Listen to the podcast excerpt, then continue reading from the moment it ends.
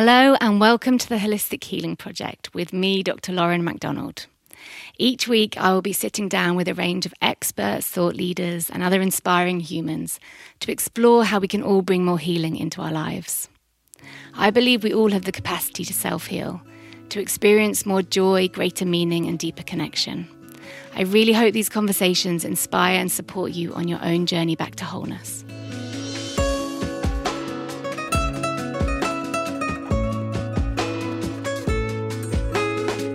Welcome back to the Holistic Healing Project. This week I have got a fascinating conversation to share with you.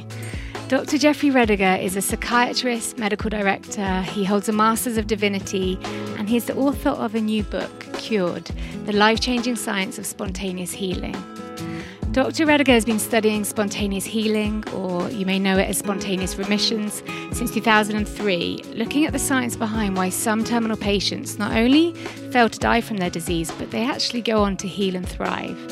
So, during our conversation, we explore the key mind, body, and spirit approaches that Jeff has identified as helping these so called spontaneous remission patients. So, whether you are ill or you're just interested in optimizing your health and wellness, I'm sure you're going to find this conversation fascinating and enlightening. As always, if you enjoy it, please go ahead and rate and review, as this just keeps helping to share the podcast with more people around the world.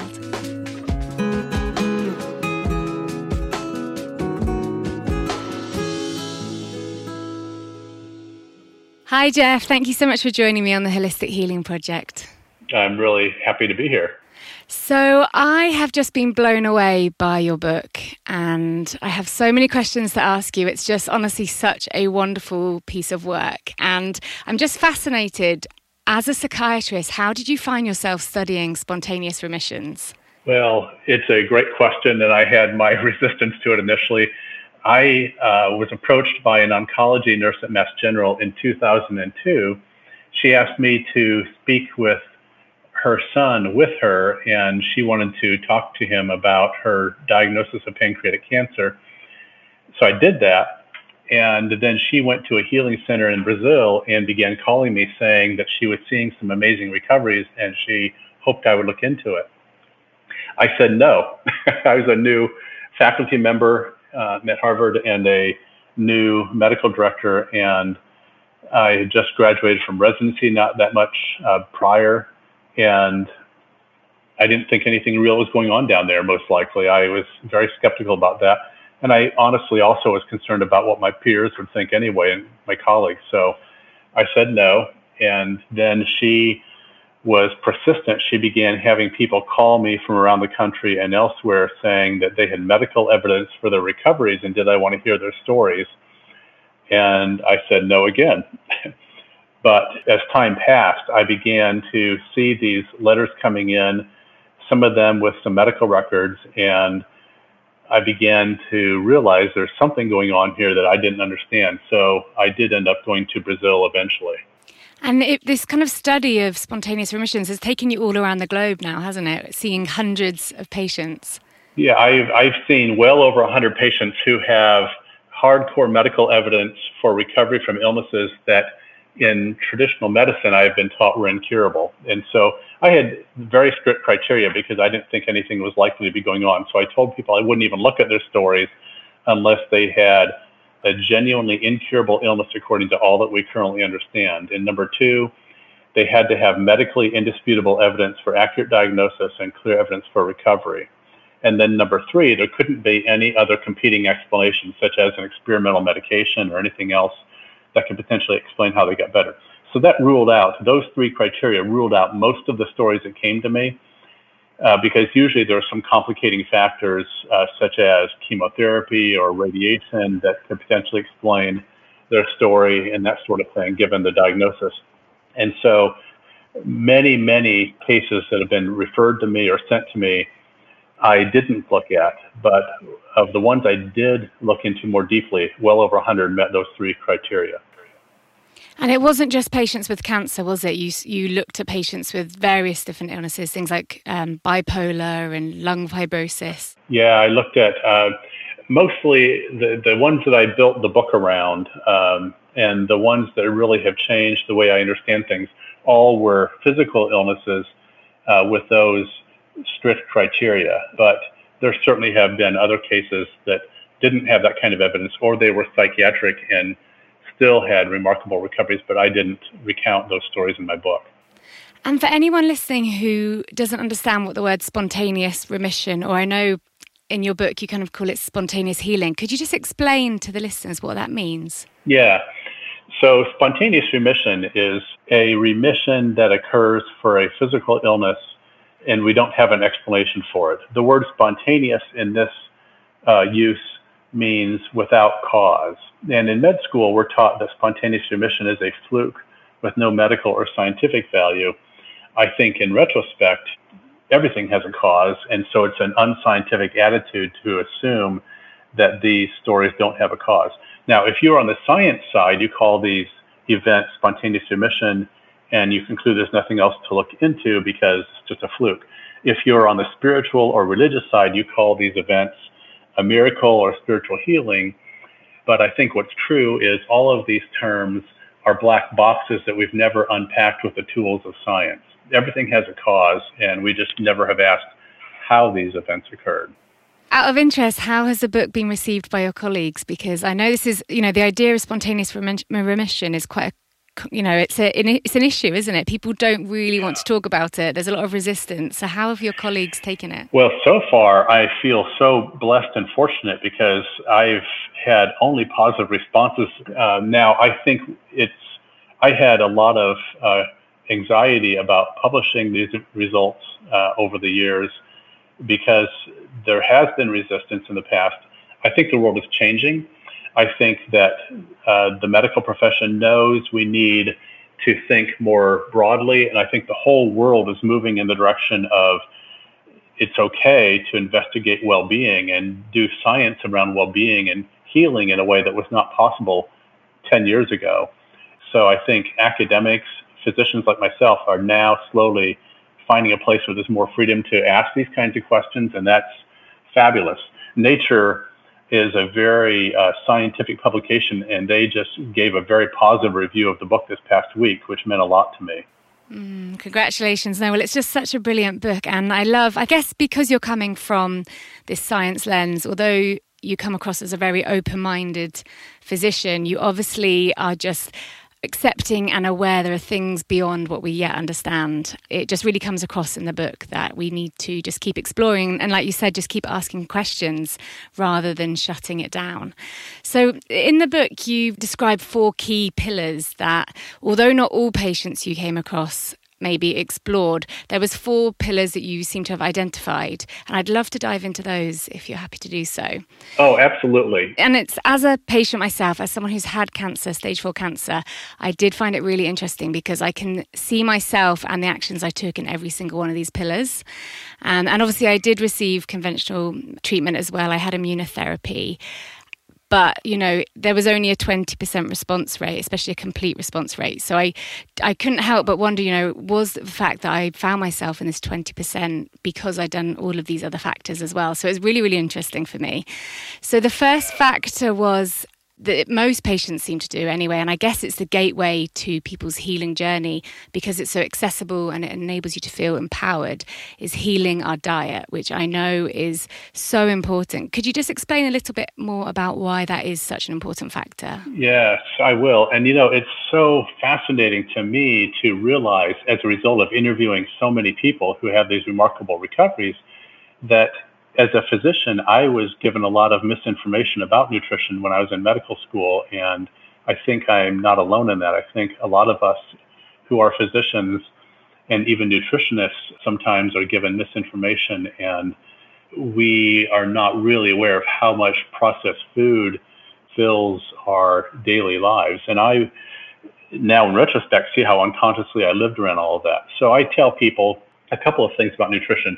First of all, it's not like there's one particular diet that you have to follow in order to get better. Uh, every person is different in terms of their ancestral background, what parts of the world they come from. Our microbiomes um, are different based upon the experiences we've had in the world and our habitual habits of nutrition. But there are patterns. And whether you eat meat or not, for example, I tell the story in Cured of people who got well by going vegetarian and the pieces of that. And I also talk about people who went with a more ketogenic diet and got better. But no matter what the diet is, there there were some real similarities underneath the, the surface. And most of these people gave up processed foods and sugars and refined flours. That's that's a really big statement. It was shocking to me to realize how much processed foods, sugars, and refined flours were a part of my daily life. And I went for a number of years without really uh, paying attention to how often I would pick up a brownie in the nurse's station or a piece of pizza and, and that sort of thing. And I just assumed that I ate fairly healthy. And I think most people think they eat healthy and they actually don't. So avoiding processed foods, sugars, and refined flours is a really big deal. You know, over 100 years ago, most of us in the United States ate approximately four pounds of sugar a year. Now, in modern times, we eat closer to 154 pounds of sugar a year. And sugar is very inflammatory for the system. It's something we could talk a lot about, but it's a big problem. And so I tell people avoid processed foods, sugars, and refined flours.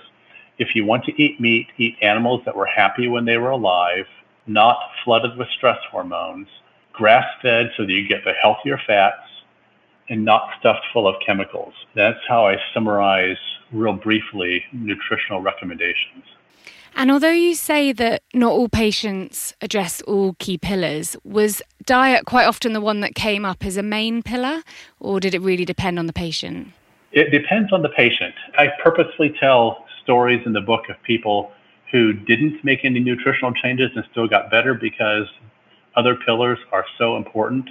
But nutrition's a big one. And as you said, it is a gateway for a lot of people because it's the first tangible thing that a person can change after they've gotten a, a really difficult diagnosis. And so, you know, 88% of people do become vegetarian according to one study.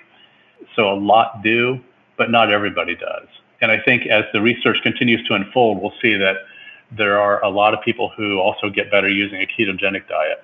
Yeah, and I I tried a range of diets when I was unwell. I think the first, you know, I went very strict vegetarian to begin with.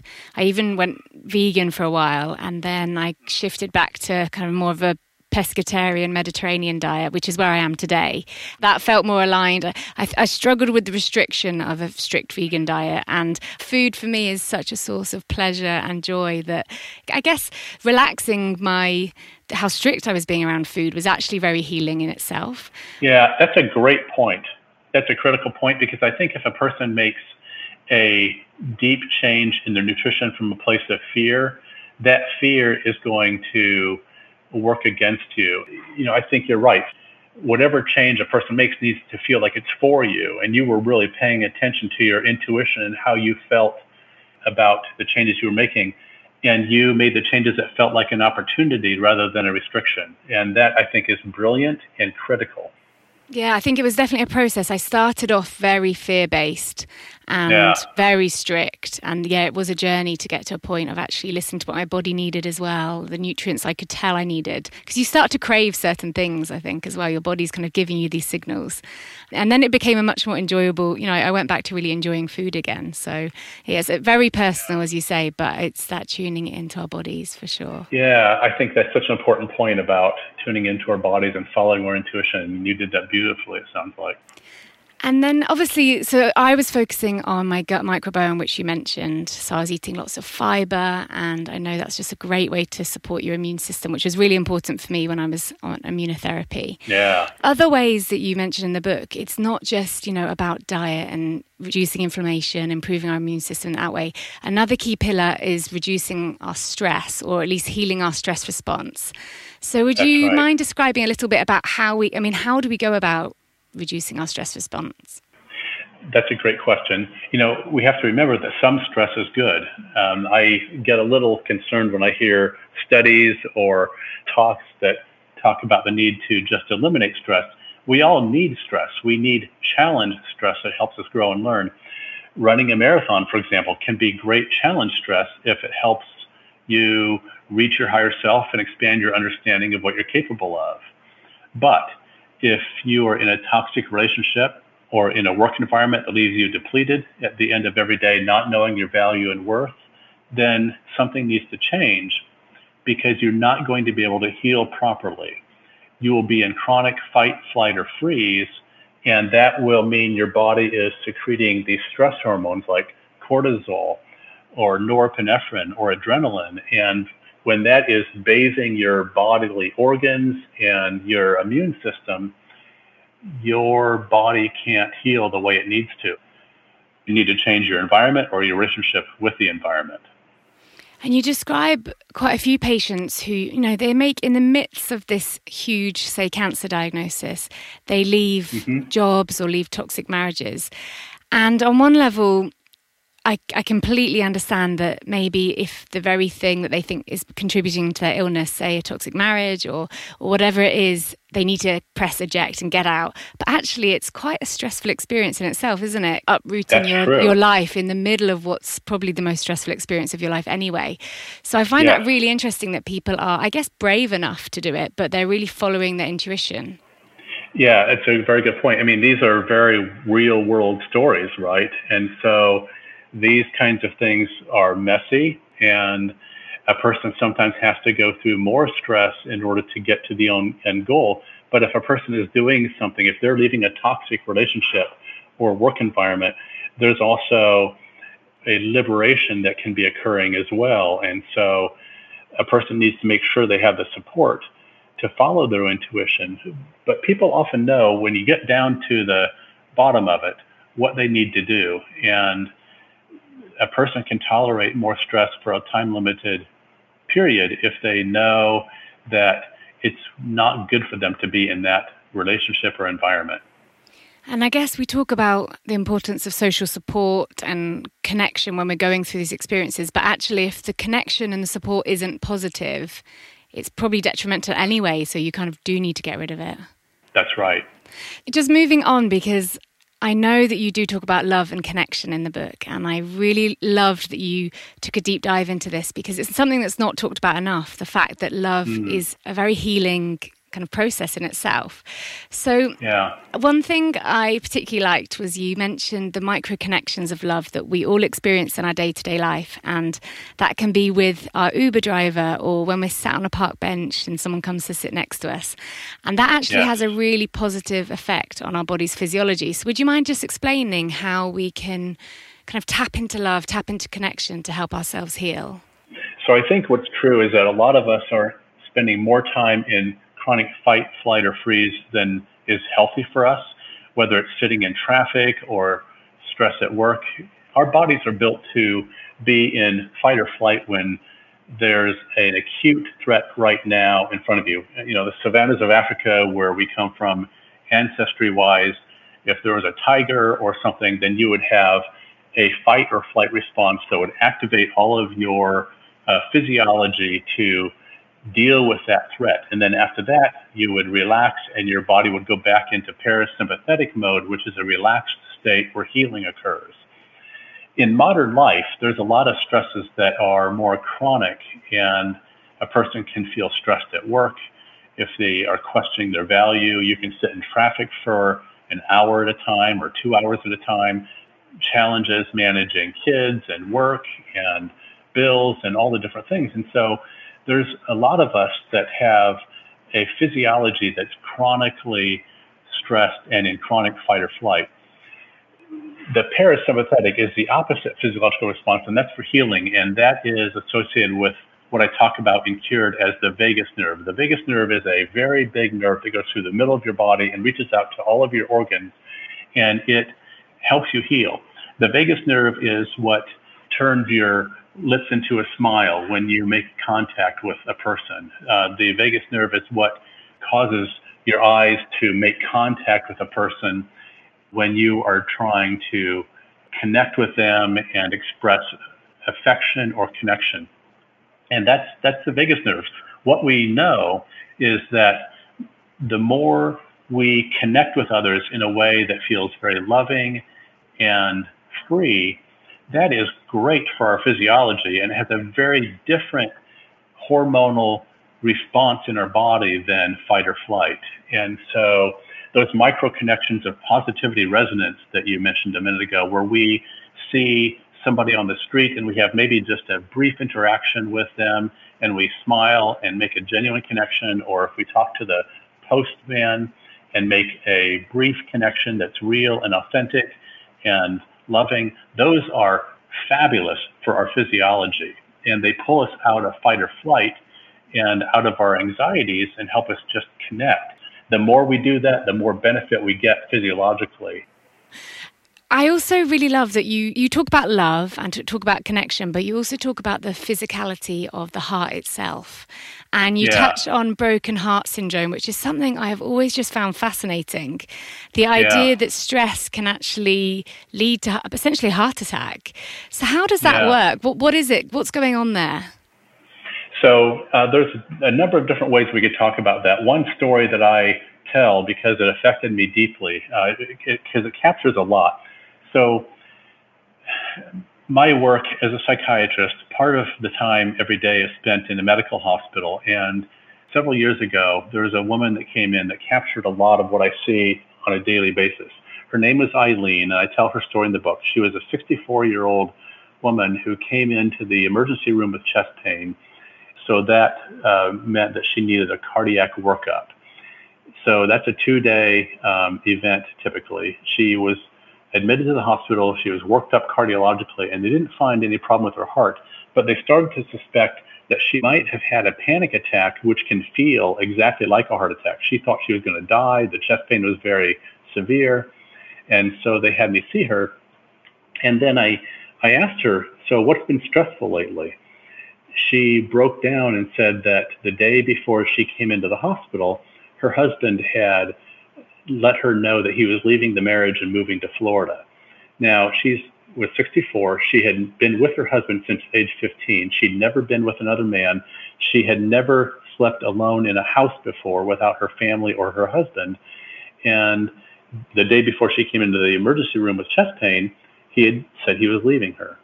So she spent that night at home just devastated, couldn't really imagine what her life was going to look like without him and came into the hospital. Now, she was an old school Catholic. She didn't think that there was any connection between what we were talking about and her chest pain. And so she didn't want to do any psychotherapy or uh, get any help. So she went home. She reappeared in the emergency room again with chest pain one month later. And this time she had atrial fibrillation, which is a very dangerous heart rhythm. And so then she had to be put on heart medications so, what you raised um, about the idea that our anxieties and our fears can have a direct effect on our heart is very true. There are people who we do see in the hospital who will literally have what we call a broken heart. It's a, it's a form of cardiomyopathy, actually, where a very, very severe stress or a person who feels things very deeply and is very sensitive will have a significant cardiac effect from a stress. And it's a perfect example, really, of the mind body connection, isn't it? The fact that yeah. what's going on inside your mind, you know, your thoughts, your feelings, it can actually really impact your physiology. I know it's bidirectional anyway, but it's very much the mind affecting the body, which is just so fascinating.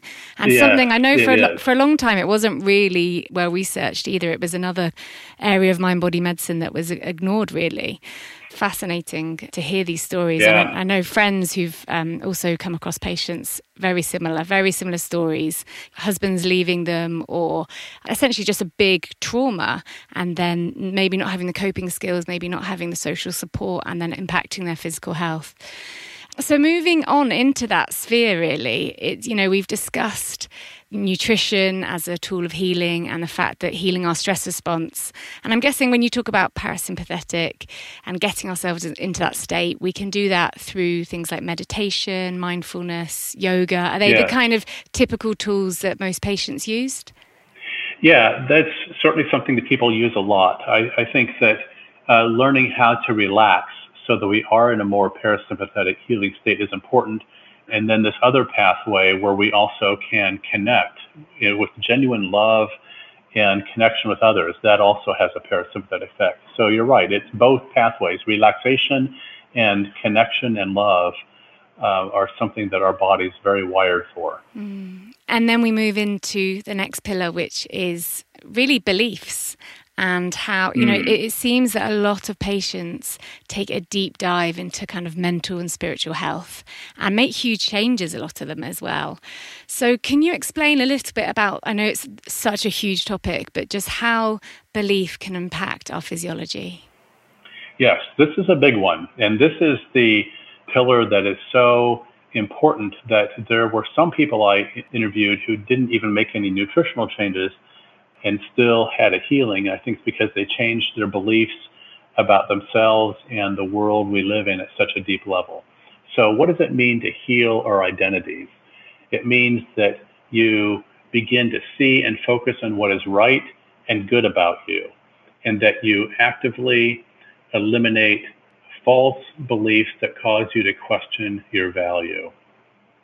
One of the most common things that people have said to me over the years is that it took an illness for them to wake up and realize they needed to stop taking care of everyone else. They needed to stop responding to the perceived expectations of others and begin focusing focusing instead on creating a life that really focused on their well-being, that helped them come alive. So, what is a life worth living for you? You know, what is a life that puts a light in your eyes? What's a life that's authentic? It's fascinating to me that so many people told me that being diagnosed with a deadly illness was in some ways at some level it was fearful but it was also a relief because i'd had people say to me things like well now i don't have to be the doctor that my parents wanted me to be or i don't have to please this person. I can be what i want to be. And even if i have only six months or two years left i can do what i believe is right for me. And so it's a, that's a fascinating statement. And I think that what's true is a lot of physical and mental illness, either one of them, can occur if we're living a life that isn't authentic to us, that doesn't have to do with our own well being, our own dreams. And so I think people, when I talk to them about this, they often say, well, that would be selfish if I did that. And it does seem selfish to people at first because of the way they've been trained or raised in their families or cultures, but it's not. As my friend Gabor Maté says, he's a physician that lives in British Columbia. He says, if you don't know how to say no, your body will eventually say no for you. And I think that's what happens in some of the illnesses that I see. So I tell people that, yeah, we'll help you develop a selfish bitch project if that's what we need to do. We have to help you begin building a life on your own well being, on what gives you life. And I can guarantee you, uh, what I've seen over and over is that when people make the hard choices to set up that kind of life for themselves, it's absolutely true that it changes their relationship with themselves and their relationships with others. And when that occurs, it's sometimes astonishing what happens in a mind, in a body, and in a life. It's the linchpin for incredible changes for people. One of the patients in the book Mireille really. Um, Mireille Bonnell. Yeah. yeah, she really touched me just because obviously we had both had metastatic melanoma, both stage four, and her story really resonated. And the fact that she really saw her disease as a wake up call, you know, I really resonate with that because I've definitely changed my life in a lot of ways. And this idea of identity and healing your identity as a tool for recovery is so interesting. Yeah. I wouldn't have put it that way um, until I read your book. And then suddenly it was mm. all kind of falling into place as I was reading, well, her story and then other patients like Jerry with his renal cell carcinoma right. healing people that you wouldn't necessarily think would would take these paths and then going on this journey of really self discovery, isn't it? And asking the questions. It really is. What's what's yeah, right for me? Yeah, that's right. I mean, I think that a number of the people I've studied, so many of them decided that the illness was a message that something in their life needed to be addressed and maybe it was out of whack. And so they tried to listen to what might need to be addressed in their lives. And that took them on these journeys that, it, you know, it's so fascinating to me. So many of these people have over and over and over told me they are so grateful for the illness because it has given them such a different experience of themselves and the world they live in they wouldn't change a thing because they love their life and who they are so much more than was their understanding before the illness. Mm, definitely. It's a process, isn't it? You don't, at the moment of diagnosis, you're not feeling exactly yes. like that way. But yeah. Oh, I, yeah. It's devastating. Yeah. And then I, I really, I definitely feel that way myself that it has, I've got, it's taken me to a point I, I couldn't have imagined. Well, first of all, living the way I am, I've got a lot more freedom. I'm not in a formal training pathway, psychiatry training pathway mm. at the moment. I've taken a lot of time out of training and I've just been able to do the most amazing things. I went off and did my yoga teacher training in India. That was actually partway through my, wow. my cancer treatment. I'm currently in Australia, living here for six months. You know, there's a lot more freedom and adventure and excitement. And of course, I am returning back to my psychiatry training, but it's it's just freed me up, and I'm I feel very alive, which I know is something that comes through in the book. That a lot of these patients are are healing themselves, healing their physical body, but more than that, they're really mm. coming into alignment and finding what brings them alive and what fulfills them. And that's definitely the path I'm on now as well. Yeah, you have such a great story. yeah, you should have come knocking on my door. We could have had a chat for sure. Maybe for the next book. yeah. Um, one thing I'd love to dive into with you is the, the idea of identity being something that it's important to heal, but also, you talk about disrupting the DMN, which is the default mode network. Oh yeah, and I've right. heard a lot of that about that recently in terms of psychedelics. You know, I read Michael Pollan's book, and he talks a oh, lot right. about how psychedelics actually work. One of the theories is that they essentially dampen the default mode network, which is essentially our ego, really, isn't it? It's the part of the brain that is our ego. So, in mm-hmm. what way do various, you know, I just mentioned that I've been off on these adventures, I've been doing lots of things, and I know in the book that you say one way to disrupt it is actually through travel and new experiences, which I hadn't heard of before. So, would you mind yeah. explaining a little bit more about that? Yeah, so the default mode network is a fairly recently discovered uh, circuitry in our brain that involves a number of structures, and it has to do with the uh, habits that we develop over time. And it's really helpful to develop a lot of reflexive habits. Uh, when we drive, we can rely on our default mode network to do a lot of the work to get us to our destination and that sort of thing. But it's more uh, complicated and not so much uh, an advantage to us when we have the habit of automatic thoughts that run us down or that cause us to question our value and to assume that maybe there's something wrong about us or not good enough, that kind of habit, that kind of default mode network is more problematic for our health and our well being and our vitality. And so you're absolutely right that things that get us out of that, whether it's dance or meditation or travel or doing new things so that we start to experience ourselves in the world differently. Those are ways to get out of the default mode network and begin developing a different kind of brain structure and perception of who we are. And you do talk about that a lot in the book the idea that perception is really key. And mm. an area I found interesting as well was the idea that we need to unhook our identities from the illness. So, for a lot of people, potentially an illness actually starts to serve a purpose. And it's a reminding yourself that you're still whole and complete without that diagnosis. And really That's asking, right. you know, I know you ask a lot of questions in the book, and it's it's that encouragement to say, you know, what is this what purpose is this serving for me actually holding on to this identity? Yeah, that's well said. I, I have come to believe over time that these illnesses that we have, when we get them, they're not nearly as fixed as we often think they are when I have seen a person with an incurable illness get better, which was not supposed to be possible, get better, and then when they go back into uh, a toxic marriage or work environment and they get ill again, and then they leave and get better again, that has caused me to view these illnesses as being much less fixed and much less central to our identity than I had thought as a physician. They are a message to us, but they aren't part of who we really are, is what I've come to believe.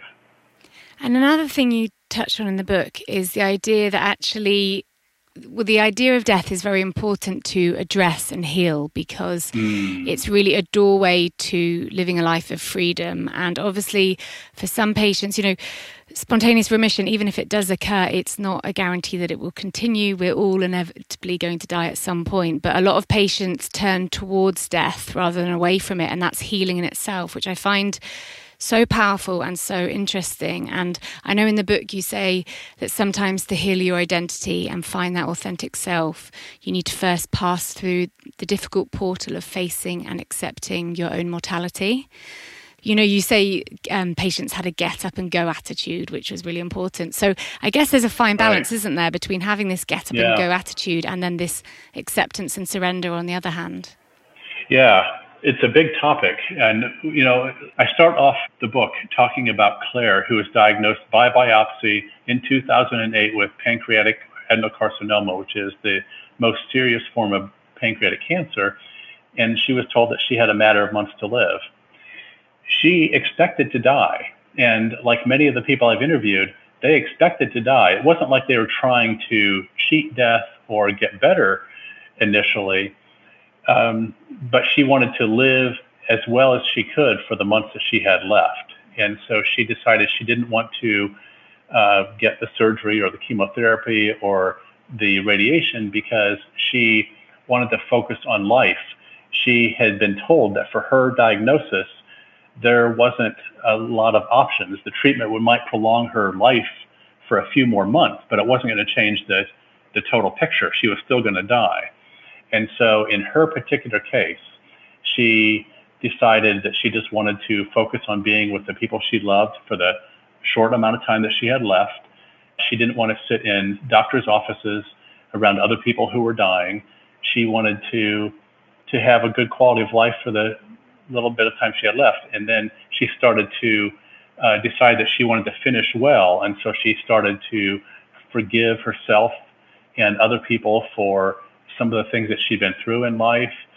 And then she started to make some nutritional changes. And, and then after a while, time began to go by. And then in 2013, she had a abdominal CT for unrelated reasons, and the cancer was gone. And of course, she was shocked. That was five years later. And so I, I begin the book with her story, and I end the book with her story. It's, it, it, her story captures so many things, but her relationship with death is something she talked a lot about, uh, about how to die well. Um, I don't want to ruin it, but it's you know she's just one of many patients you talk about. But the cancer does return, yeah. doesn't it, at the end of the book? It, it does. She's still alive, and there's uh, discussions that she's been having with me about all of that. She's retired in her mid 70s, and she was uh, diagnosed in 2018 with a recurrence of cancer. But, you know, this is now two years later and she's still alive and deciding what it means. And it's a deep spiritual journey for her. And she, she believes that she has chosen this path and she has deep peace about all of it. She should have been dead m- many years ago, and she should have been dead this time around too, and she's not. So. Mm. It's no, quite a story. It is definitely. I mean, there's so many stories like hers in the book that are just so moving. I mean, it must have been a really emotional journey for you to be interviewing all these people. Yeah, it really has been. It's been life changing for me, both personally and as a physician. Has your research changed how you live your life? Is it possible to pinpoint key things you've changed? Yeah, things have changed for me at every level. Just talking about the nutritional piece, uh, I lost 37 pounds years ago just by changing what I was putting into my body. My numbers were going up, my blood pressure and my cholesterol was going up. Those are all normal. I am healthier now. People say I look younger than I did years ago, which is true. Now I eat well, I exercise, I have a much better understanding of what's important mentally and spiritually for me. I've been inspired to heal old conflicts within me and from past relationships, and all of those have turned out to be really liberating. They took a lot of work, honestly. I've, I have quite a difficult past I came from myself, and that drove, that gave me the passion to look for answers, and these people became a source of fabulous uh, new insights for me.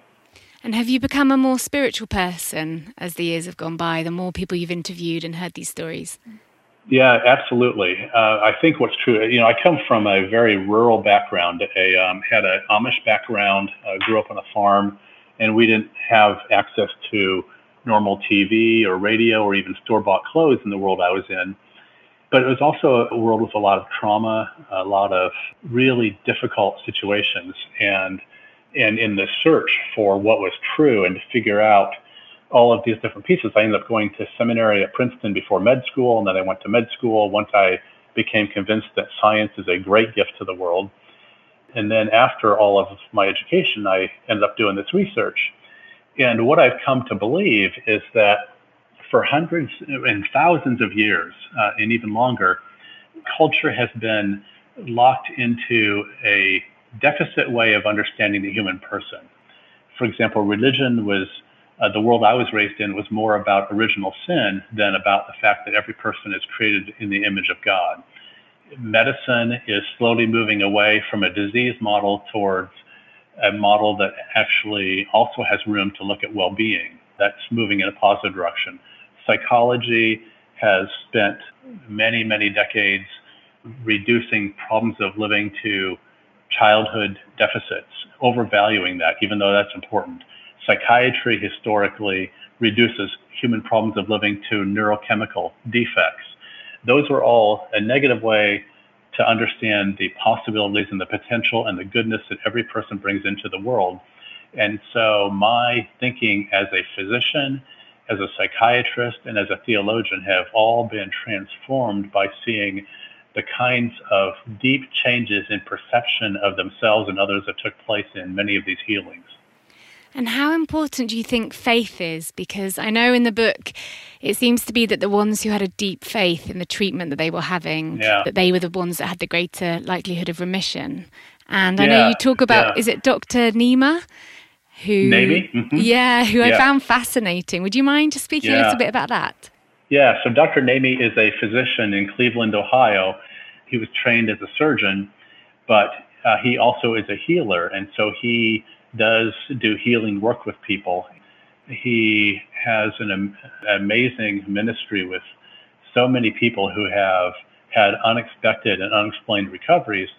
And so he's been a, a good person for me to speak with because he's also trained in the Western scientific and medical tradition and understands very much the importance of science as I do and the importance of traditional medicine, but also that uh, that there's more as well, and there's there are mysteries in the world, and faith is important, and faith superimposed on a lot of fearful or shameful beliefs might not help you as much as it would otherwise, but faith rooted in a deep experience of gratitude and an awareness of what's right and good about each of us has transformative potential.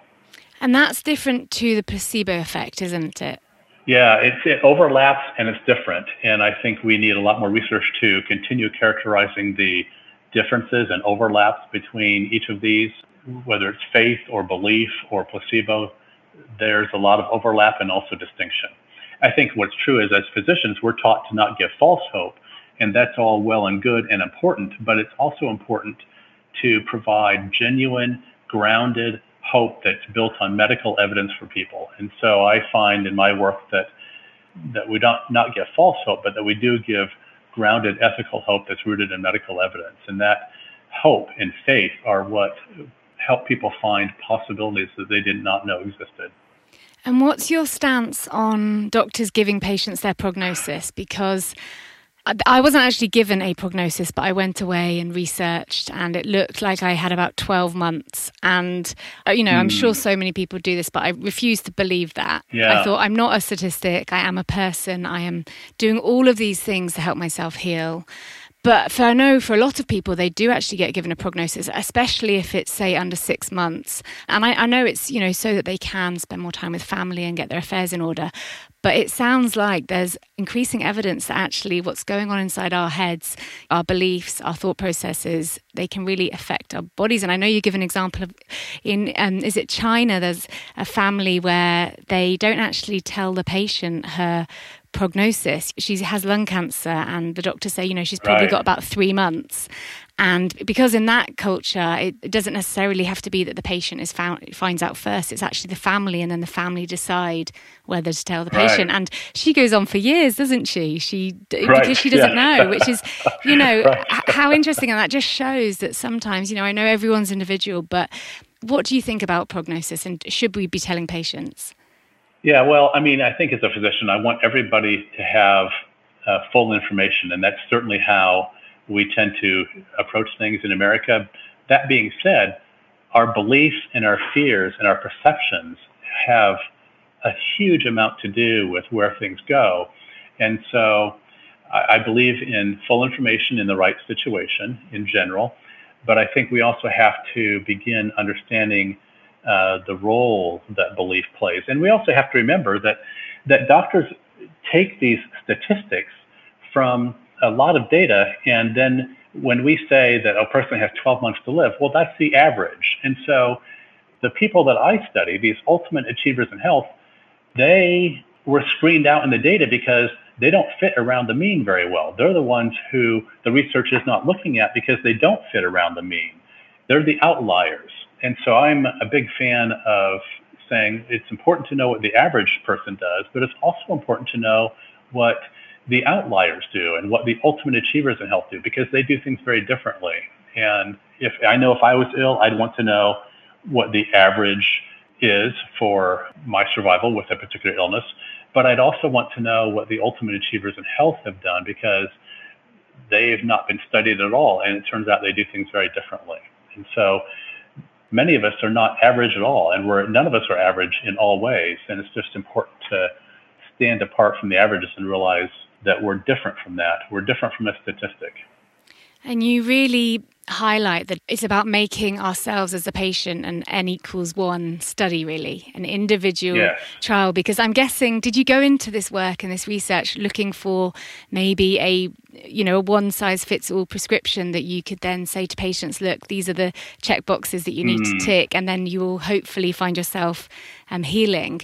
But actually, it's such an individual journey, isn't it? It really is. I think if if we begin to accept that maybe the illness, I mean, dis-ease, disease means dis-ease in your in your soul and in your psyche at some level. What is causing dis-ease in your life? And then to just ask that question. I think what's true is the body keeps the score. If a person's been through different traumatic experiences, different kinds of abuse, or different kinds of really difficult kinds of adversity, if those aren't dealt with in a way that one heals, they will wear on the body and the psyche and create inflammation in your body. And then down the road, you can end up with an illness. And the illness is an opportunity to listen to perhaps what you haven't been aware of or paying as much attention to. And when that's addressed, it's really astonishing what can change sometimes. And do you do you feel you've almost got to the bottom of it, or do you feel there's a lot more that you still want to research in this area? Well, I want to keep doing this work. You know, this has not been really mapped before. No one's ever collected medical evidence for people with recovery from incurable medical illnesses and really tried to track this out, as far as I'm aware. And it's been life changing for me to do this. It's an unmapped terrain, and so I feel privileged to begin mapping it. But there's a lot more to map, and we need others to map this as well. There's a lot to learn yet. And so I think what I've gained so far is a beginning, and we need to continue to map this whole area. Mm, definitely. And I'm sure actually having the experience of speaking with you as a patient who maybe didn't feel their experience was validated or listened or really Mm. um, celebrated, I guess, because coming a patient with spontaneous remission or so called spontaneous remission, I know we say now there's actually, you know, there will be an explanation behind it for everyone, but to sit down with you and really have their experience explored must have been really healing for the patients as well. Yeah, I think to just ask just the simple question, as strange as this sounds, to just sit down with a person or a patient and say, So, what's been stressful lately? And then try to really understand what the story is in their life. It, it is so important because it's not just about the symptoms and it's not just about the medication. It's not just about the diagnosis. There's a story going on. And to come to understand the story is so important for people to understand the deeper story of their lives. As we said, we haven't you haven't managed to get to a one size fits all prescription. But for anyone right. listening who maybe has a chronic incurable disease, just pin, you know highlighting and pinpointing that you know areas to address are maybe diet stress response, immune system, and then that bigger piece, which is belief and identity. Personally, I hadn't ever thought about my identity as something that I needed to heal, but I'd naturally done it without realizing. Um, yeah. So, and you know, this right. isn't just for, for people who are ill as well. This is really an invitation for anyone who wants to live well and to potentially not get sick in the future. These are things right. that anyone can be doing, can't they? They can be really kind of tuning into their authentic self and living from a place of alignment, which I think is really wonderful and powerful as well. Yeah, absolutely true. And I think healing one's identity is another way of walking around this big subject of love and what is love and what does it mean to feel unconditional love for yourself and for others. And the physiology associated with that is so different than a fearful or shame-based physiology. And so healing and identity is is a, a huge piece of what we are talking about when we talk about the changes that love can bring into our lives. Mm, so beautiful as well. I just think it's such a lovely way to to explore this whole field, which, as you said, it's it's huge, and I'm sure there's going to be a lot more research coming out in this mm. area in the next few years. Yeah. Yeah. So, just finally, I ask all of my guests, what does holistic healing mean to you? Well, that's a good question because I think um, what we are taught in Western culture is if you have a medical problem, you go to a physician. If you have a psychological problem, you go to see a psychotherapist. If you have a spiritual problem, you go see a priest, rabbi, imam, or minister. But I think what's true is that if a person goes to these experts and these experts only speak from within the narrow blinders of their profession, you're not going to stand back and see the forest for the trees because it's a lived life that all of us live. And what we need is help activating all of the different pieces of this into a wholeness. The psychological interacts with the physiological, interacts with the spiritual, at a really deep level.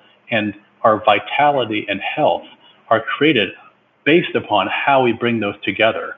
And so we need experts who stand back and not only do their piece with the blinders on, but also stand back and see the big picture. And we need to help people see the big picture in their lives so they can activate their spirituality and their psycho, their psychology and understand the relationship of that to their physiology so they can find a path towards vitality and wholeness that really helps them awaken to a life that has meaning and value to them and where they know their value. Yeah, that's so beautiful. Thank you. Thank you for sharing that. Thank you. Was there anything else you'd like to share that we haven't covered during our conversation? Well, I, I think that for a person to know their value and to know that they bring something of deep worth into the world in a way they don't need to question and that they can build a life on that both consciously and unconsciously and where they spend time on what creates well-being for them and not just responding to the perceived expectations of others. I think that's a path that invites deep healing at many levels into a person's life. Yeah. Well, just thank you. The biggest thank you to you for spending, what is it? Has it been 17 years you've been studying this area? Yeah. I mean, a yep. huge amount of time and effort. And the book is fantastic. So, for anyone listening, we've been talking about Cured, the life changing science of spontaneous healing. And it is a brilliant book. So, yeah, I just thank you.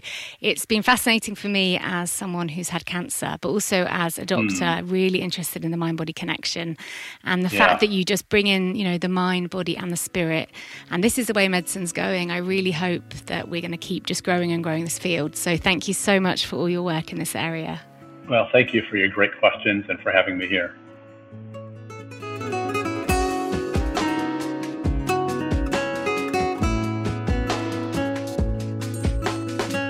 For those of you who'd like to take a deeper dive into your healing and transformation, I would love to invite you to join me on retreat in Bali this April. The Reconnection Retreat is being held in Ubud between the 18th and the 24th of April, and we still have a few spaces left. So if you're feeling a bit stuck, maybe going through a life transition, or maybe you just want to reconnect with your true essence and come back alive, then this retreat might be exactly what you're looking for. The reconnection is a journey from disconnected to reconnected, nourished, and aligned. Through yoga, meditation, breathwork, movement, and other unique workshops, trips, and ceremonies, we help guide you back to yourself. After all, the relationship with yourself is the most important one you will ever have. So many of us are disconnected, and we just need that time and space to find ourselves, really tap into what's true for us, and then we can go back out into the world and shine our truest expression. So if you're interested, please get in touch. You can head on over to my website at drlaurenmcdonald.com forward slash retreat for all the retreat details. And otherwise, just send me a message either via Instagram or an email and I can get back to you. I really hope you can join us in Bali in April.